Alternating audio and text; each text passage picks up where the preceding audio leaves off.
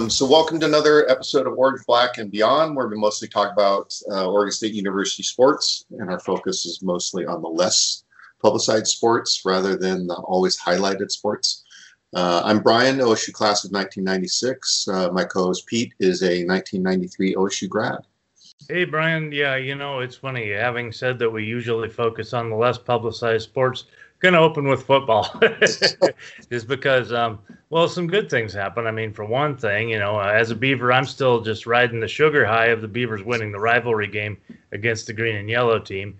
Yeah. Uh, that did get the edge taken off of it because they lost two in a row to Utah and then to Stanford. And stop me if you've heard this before. Both were really close games, and Beavers had a chance late in the game, but couldn't quite get over the top. So that puts them at two and four on the year, heading into the season finale with Arizona State.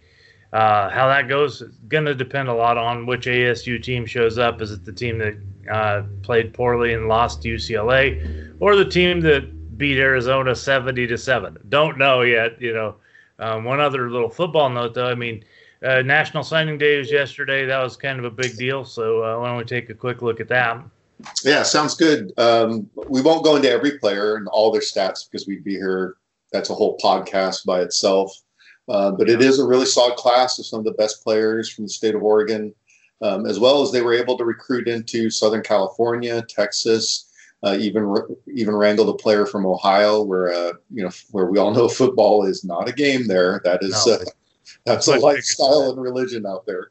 Yeah. Um, so, you know, 11 players in this class, and it certainly seems like Coach Smith is uh, trying to revive some of the old, some of the things that worked when the Beavers were on top uh, in the half of the conference in uh, 2000s. Uh, yeah. You know, yeah. more speed defense, receivers, tight ends, quarterbacks. Um, also, a big running, run stopping defensive tackle, which is uh, definitely needed on the team this year. Um, had some trouble stopping the run. Yeah, and it seems like like uh, evident, right? Like they, they they have two good downs, and then somebody busts one for a three three yard, you know large yardage run. Um, so with COVID nineteen, some of these guys would be interesting. You know, they haven't had a senior season, or may have one in spring. Uh, so, it, but it seems kind of sensible that some of them will enroll early and play spring ball in Corvallis if they're able to. So, yeah, I mean, if, if they can graduate early and uh, and get to get to get the reps in ahead of time, you know, and then that way when fall season comes, they're a little bit more prepared. Yeah, you know? absolutely. Um, yeah, and they're they're definitely on the road to respectability again, and that feels like a recording when we say something like that. But I mean, always beating the team from Eugene gives them some uh, juice, you know, and, and yeah. the road to respectability in Corvallis it's a bit of a hairy road. It's a long, winding road with you know rocks, potholes, lava, open punji stick pits.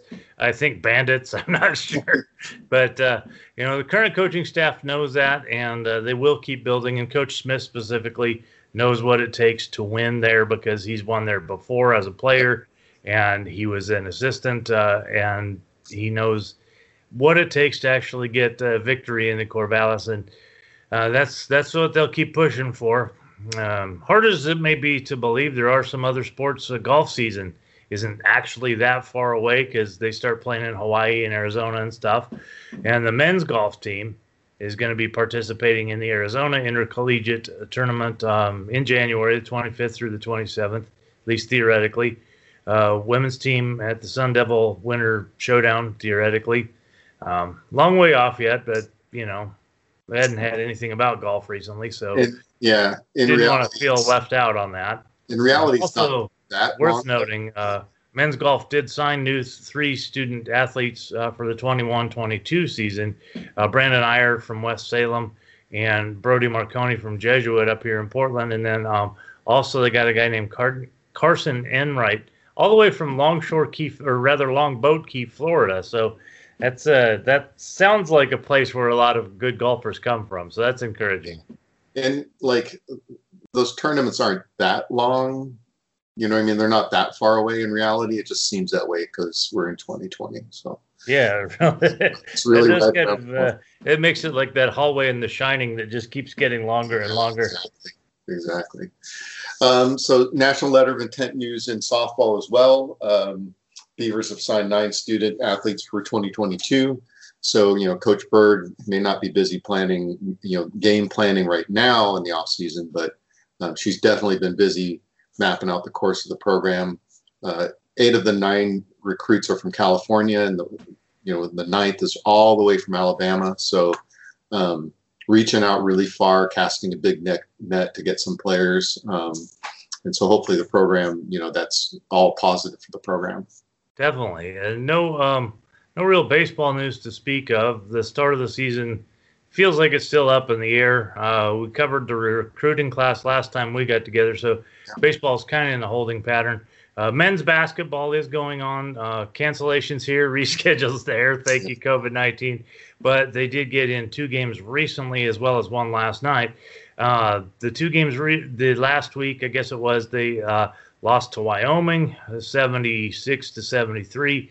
And then um, then they had, you know, hey, guess what? They had lots of chances to win, and they were close, uh, but um, came up short.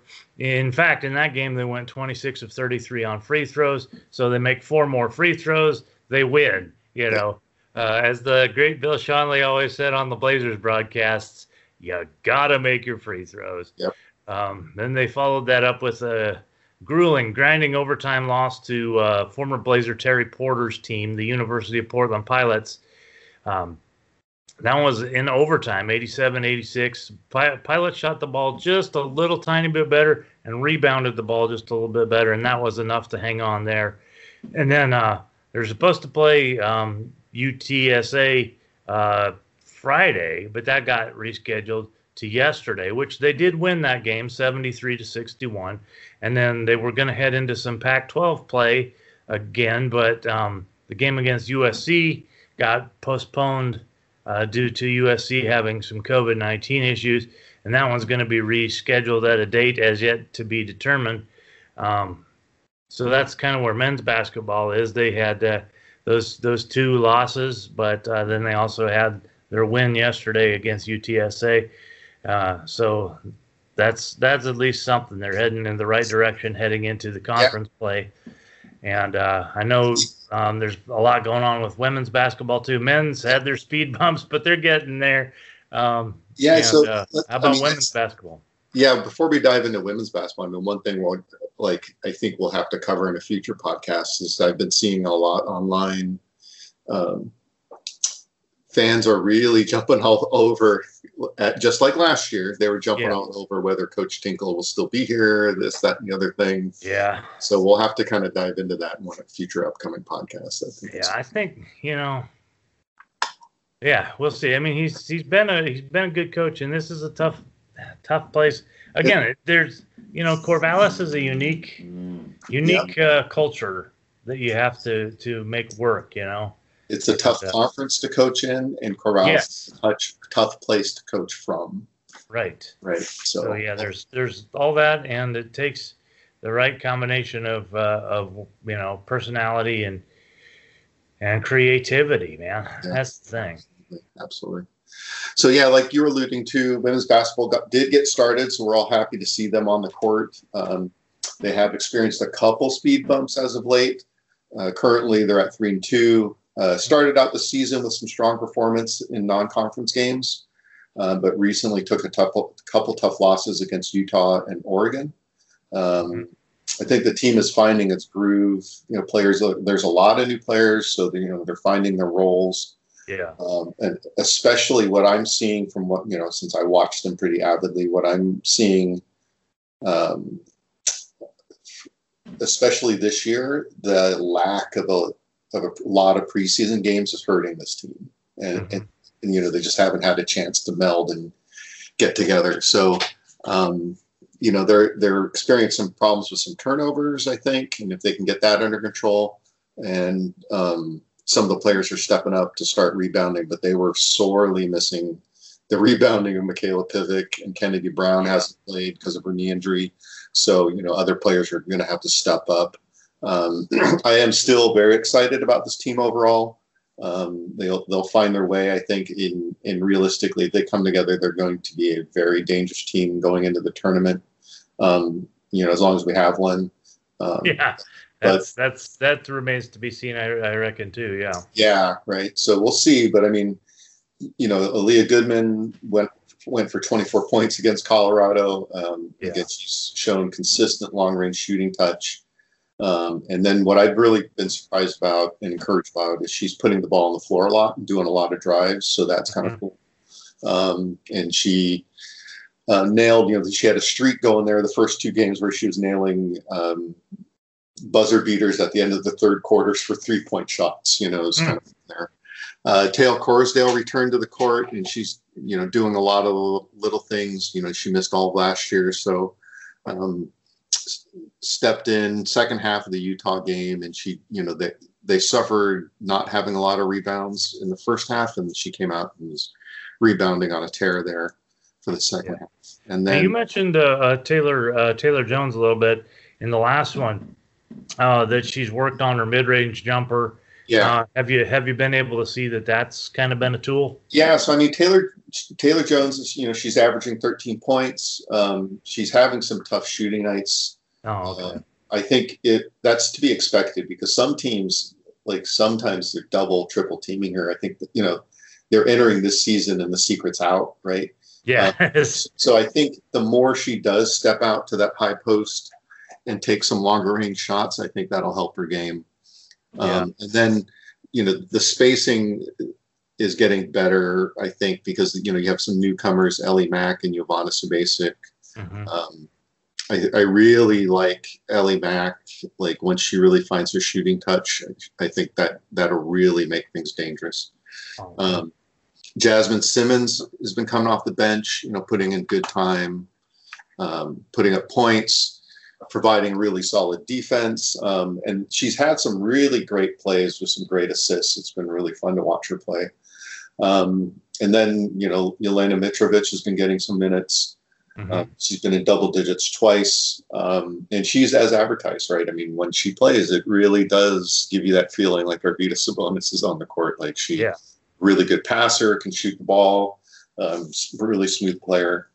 Uh, Sasha Goforth, the freshman from Arkansas, is averaging 14 points, and she has been so aggressive offensively and so comfortable. She went off for 24 points against San Francisco. No hesitation, no fear. You know, she's just playing, and so that's really cool. And um, I'm really loving her defense. Like mm.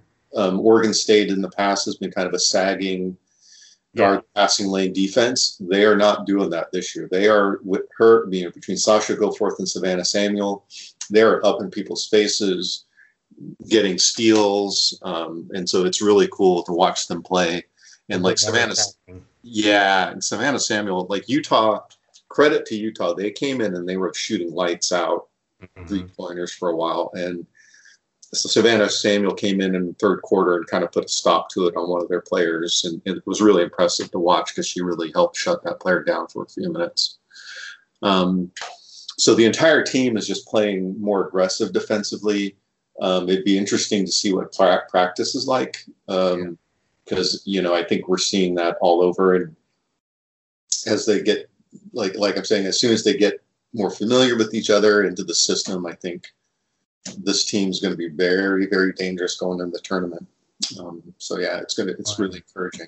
Yeah, as as you've suggested before too that you know should they find themselves finishing fifth or sixth in the Pac-12, that's you know that's that's no slouch right there. Yeah, that's no slouch, right? And so, you know, on that, so the Pac-12 it is the toughest place to play. We do have to throw out a congratulations to uh, Tara VanDerveer of Stanford. Uh, she yeah. just just this week eclipsed Pat Summitt for the most wins in NCAA women's basketball history as a coach. Uh, I'm, I'm also glad it wasn't against the Beavers, you know? Yeah. the Beavers are not going down to history for that. So, yeah. Um, you know, I, to be honest, I haven't even been on top of the schedule. I don't know who they play this week. We just know it's going to be a tough game, no matter who it is in the Pac-12. Um, so they they'll probably have a couple games, and hopefully nobody gets sick, and you know everybody's healthy. Yep, and same with the the football program. Uh, you know, they had they had Jermar Jefferson out with the covids, and and uh, it wasn't because he he had not tested positive. Uh, you know, there's the protocol and the testing and this and that. Yeah.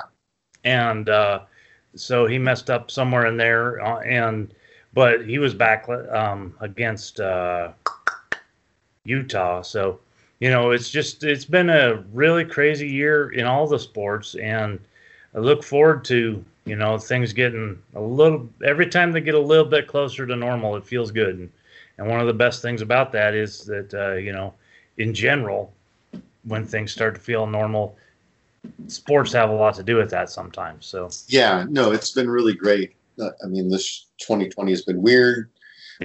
up, uh, and it's it's really great to see. You know, hopefully these. You know, the thing I do, the thing I think about with these players is they do have a shelf life, right? Yeah. You know, so many years of eligibility of school, and they got to move on with their lives. They can't be in college forever. Um, so I'm glad that they're getting the chance to play. It's on some level. Yep. Well, so we'll get uh, together again sometime soon, and uh, when more things go on, and see where we are, and see how the programs are evolving, and see how the seasons for said programs are yeah. evolving. And yeah, and, uh, for sure. Yeah. Knock on wood, everybody stays healthy, and that we have yeah. you know NCAA tournament, and uh, see these kids get to play in playoffs. So that's what we hope for. Absolutely. So, guess that'll do it for this time around, huh? Yeah, this that'll that'll do it for this uh, episode. It's a little bit of a short episode, but you know we'll be back in a couple weeks talk about what else is going on. Yep. Go Beavs. Go Beavs.